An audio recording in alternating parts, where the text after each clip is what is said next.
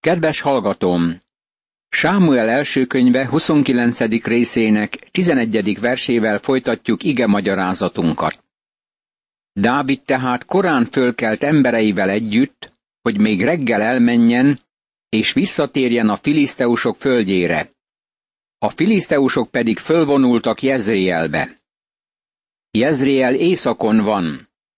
Ha térkép áll rendelkezésedre, akkor rá kell pillantanod, és világossá válik mindaz, amiről most az írás beszél.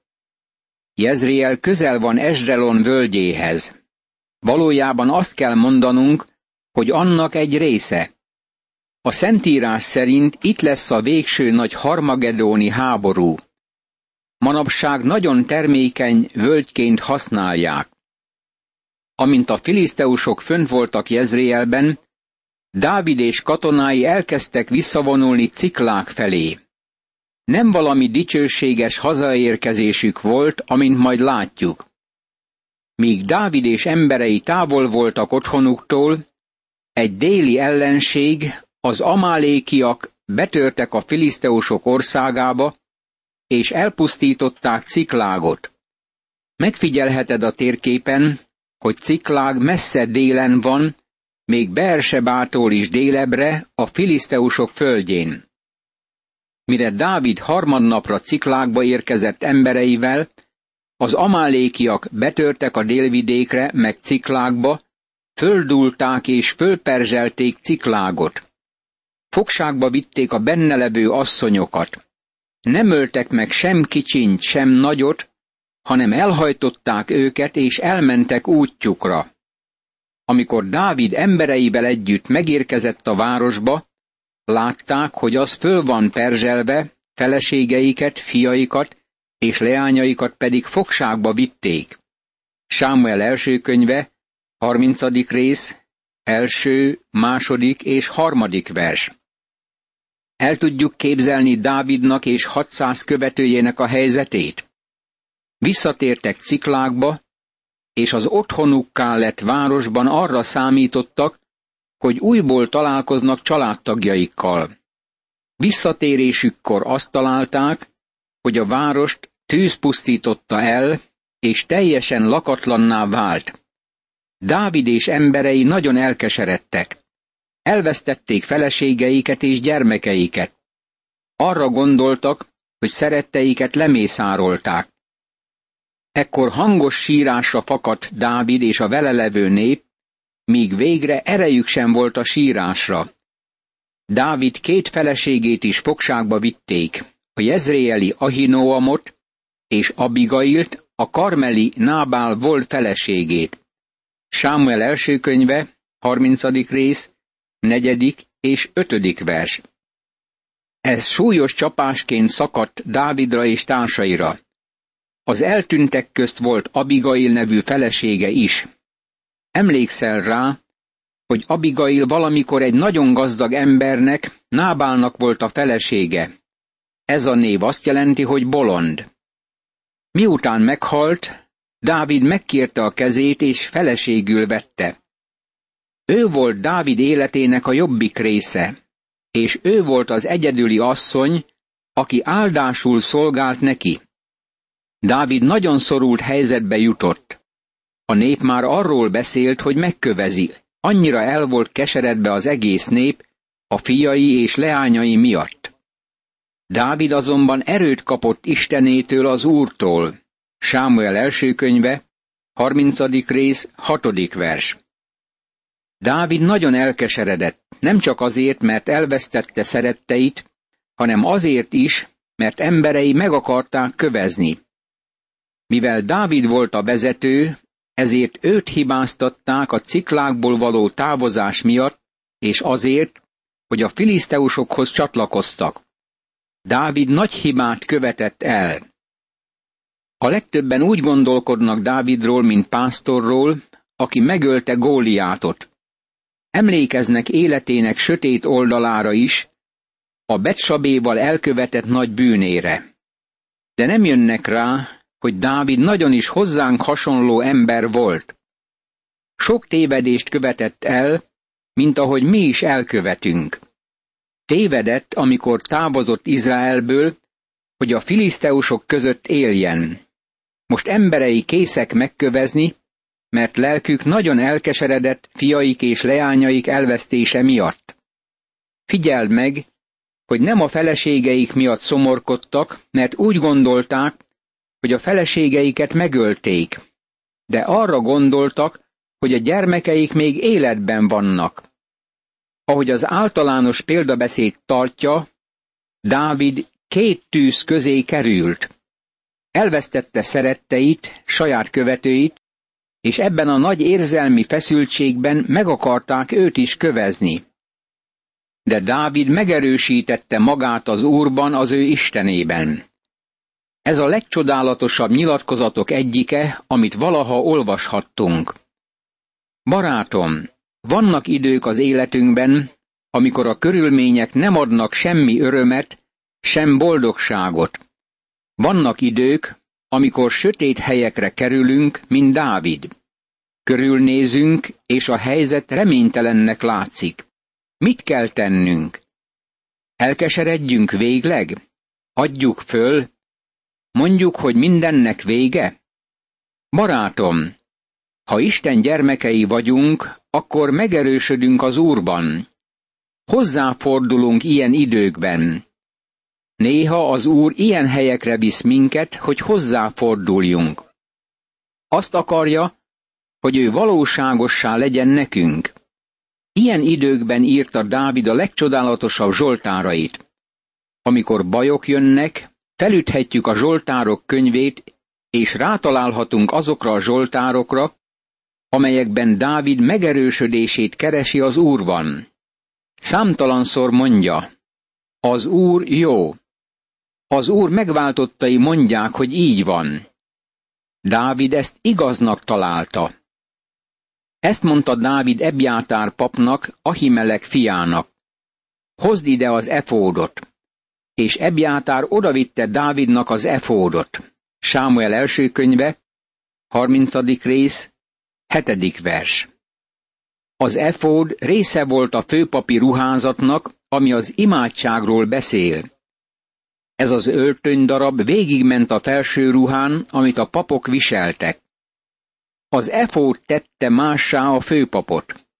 Ezt viselte, amikor bement az imádkozás aranyoltárához. Két kövecske volt benne, egy-egy mindegyik vállánál, amikre föl voltak írva Izrael tizenkét törzsének a nevei. Hat az egyik vállán, és hat a másikon.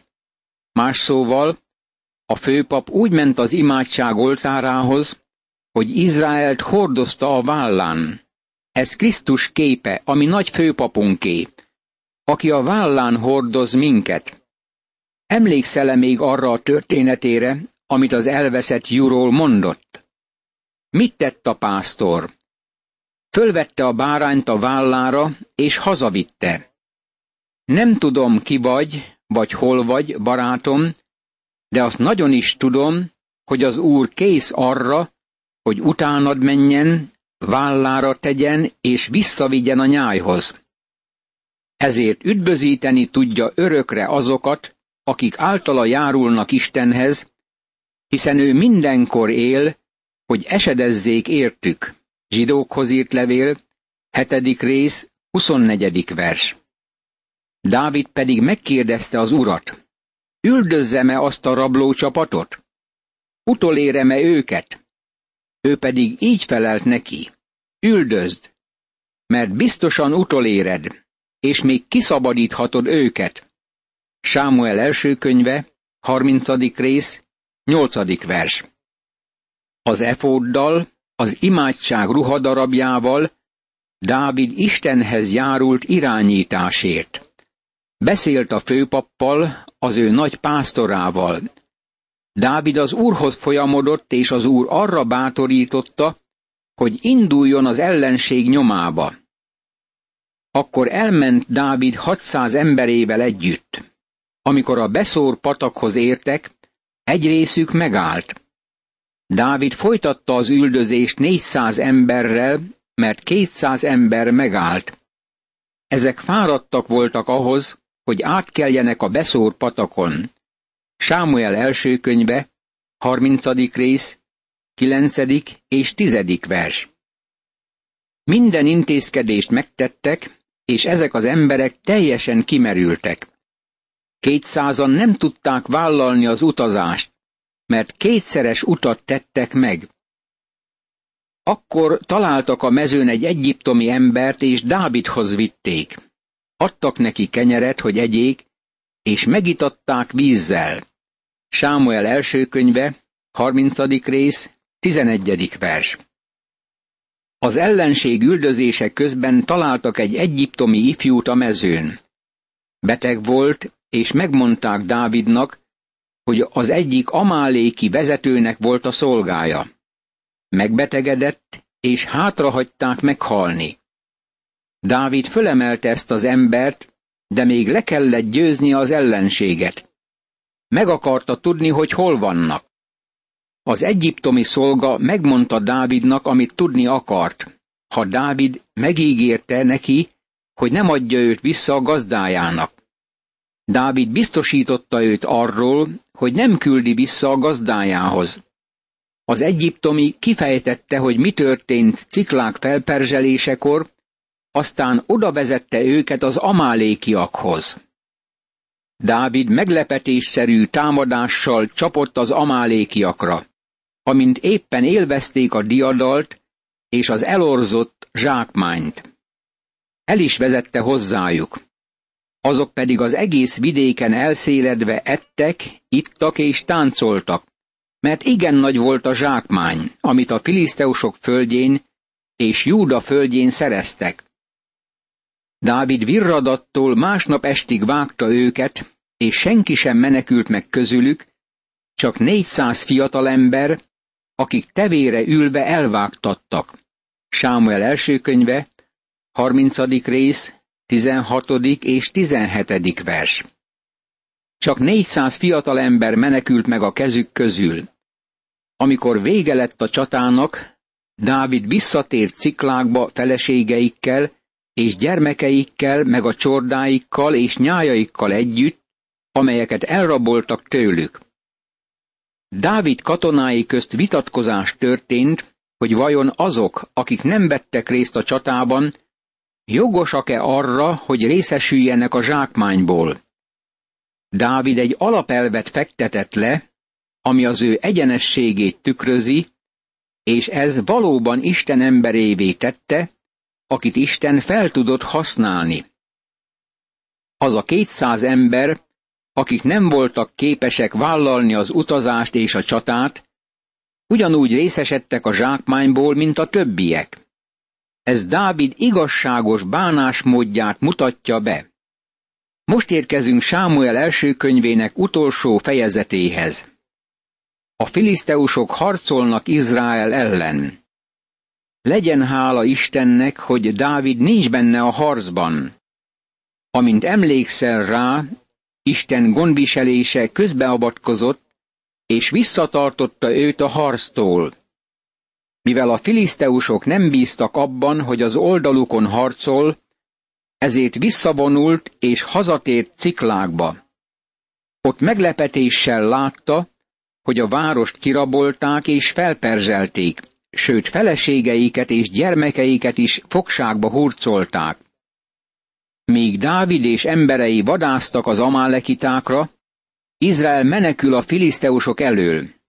Vereséget szenvednek, mert kiestek Isten akaratából. Amint láttuk, amikor a filiszteusok Saul ellen vonultak, és ő tanácsot kért Istentől, Isten néma maradt.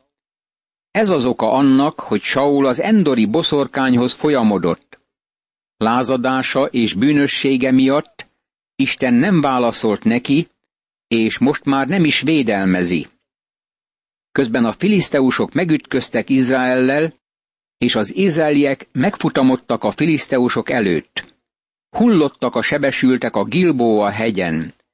Sámuel első könyve, 31. rész, első vers. A csata Izrael ellen dől el már az első percben. A filiszteusok Saulnak és fiainak a nyomába szegődtek, és megölték a filiszteusok Jónátánt, Abinádábot és Malkisuát, Saul fiait. Nagyon heves volt a küzdelem Saul körül, amikor rátaláltak az íjászok. Súlyosan megsebesítették az íjászok. Sámuel első könyve, 31. rész, második és harmadik vers. Ez a vég kezdete Saul életében.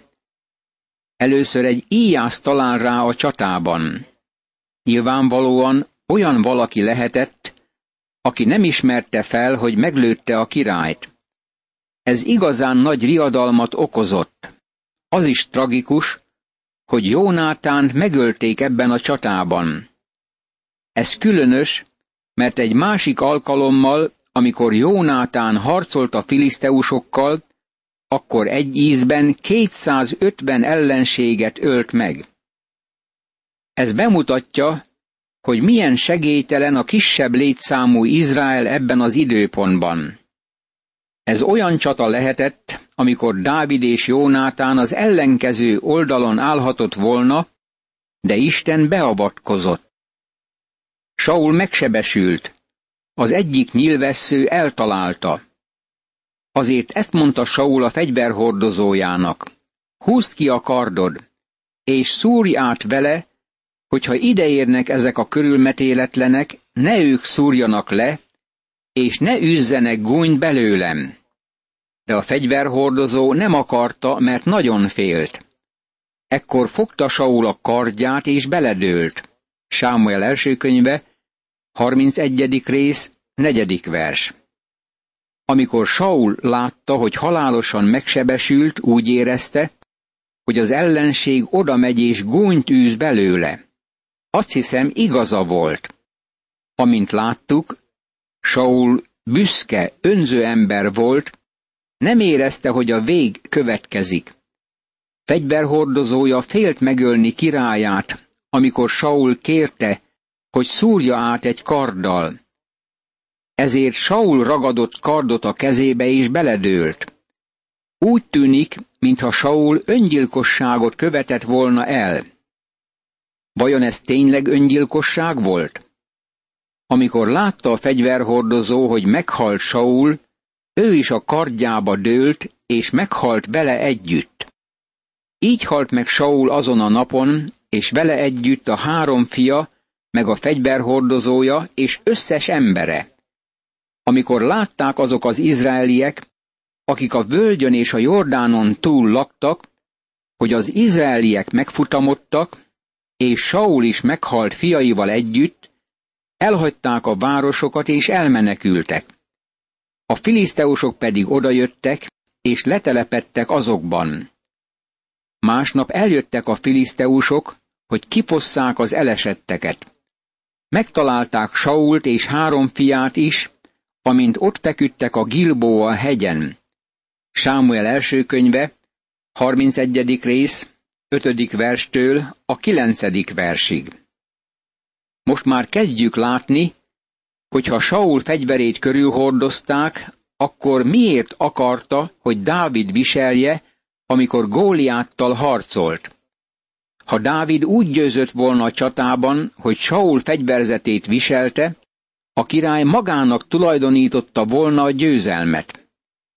Egy ilyen eset történt az egyik fiával. Amikor Jónátán győzött, ahelyett, hogy neki adta volna az elismerést, Saul megfúvatta a kürtöt az országban, és önmagát dicsőítette érte. Fegyverzetét Astáró templomában helyezték el, holtestét pedig Bécseán várfalára akasztották. Amikor azonban meghallották Jáb és Gileád lakói, hogy mit tettek Saullal a filiszteusok, elindultak a harcosaik, egész éjjel meneteltek, és levették Saulnak és fiainak a holtestét Bécseán várfaláról. Hazamentek Jábésba, és ott elégették azokat. Csontjaikat pedig összeszedték, és eltemették Jábésban egy tamariszkuszfa alatt, és bőtöltek hét napig. Sámuel első könyve, 31. rész, 10. verstől a tizenharmadik versig. Ezzel zárul Sámuel első könyve. Valaki ezt mondja. Egyáltalán nem övezi semmilyen misztérium Saul halálát. Még nem ért véget a történet. Ez ismét folytatódik Sámuel második könyvében. Azt látjuk, hogy Saul megkímélte az amálékiakat, és ezért Sámuel megdorgálta. Ezt mondta Saulnak. Az engedelmesség jobb az áldozatnál, és a szófogadás a kosok kövérjénél. Isten engedelmességet akart, és Saul szíve sohasem hajolt meg a mindenható Isten előtt. Érdekes, hogy Saul megkímélte az amálékiakat, és most meglátjuk, hogy valójában éppen az amálékiak ölték meg Sault. De valaki talán így szól. Már olvastuk a följegyzésben, hogy a filiszteusok pusztították el Sault. Egy íjász lőtt rá, és halálosan megsebesítette. Ő próbálta kérni fegyverhordozóját, hogy ölje meg, de nem tette. Végül Saul beledőlt a saját kardjába. Nem ez a magyarázat? Nem zárt eset az egész? Vajon nem ezt könyvelték el a Bécsájáni rendőrkapitányságon? Nem gondolom. Sámuel második könyve valami újabb tájékoztatással szolgál, amire jó lesz odafigyelnünk. Imádkozzunk! Örökkévaló Istenem! Megint tanulmányozhattam igédet, és abban egy szomorú történettel találkoztam. Azzal, hogy fölkent királyod, Saul, miként fordult el tőled, és miként rohant a maga vesztébe. Hadd, hogy okuljak ebből az esetből, és semmi áron ne adjam föl benned vetett hitemet, hanem ragaszkodjam hozzád, kívánjam szent lelked vezetését, és szüntelen engedelmeskedjem neked. Segíts erre az Úr Jézus Krisztus érdeme által. Ámen.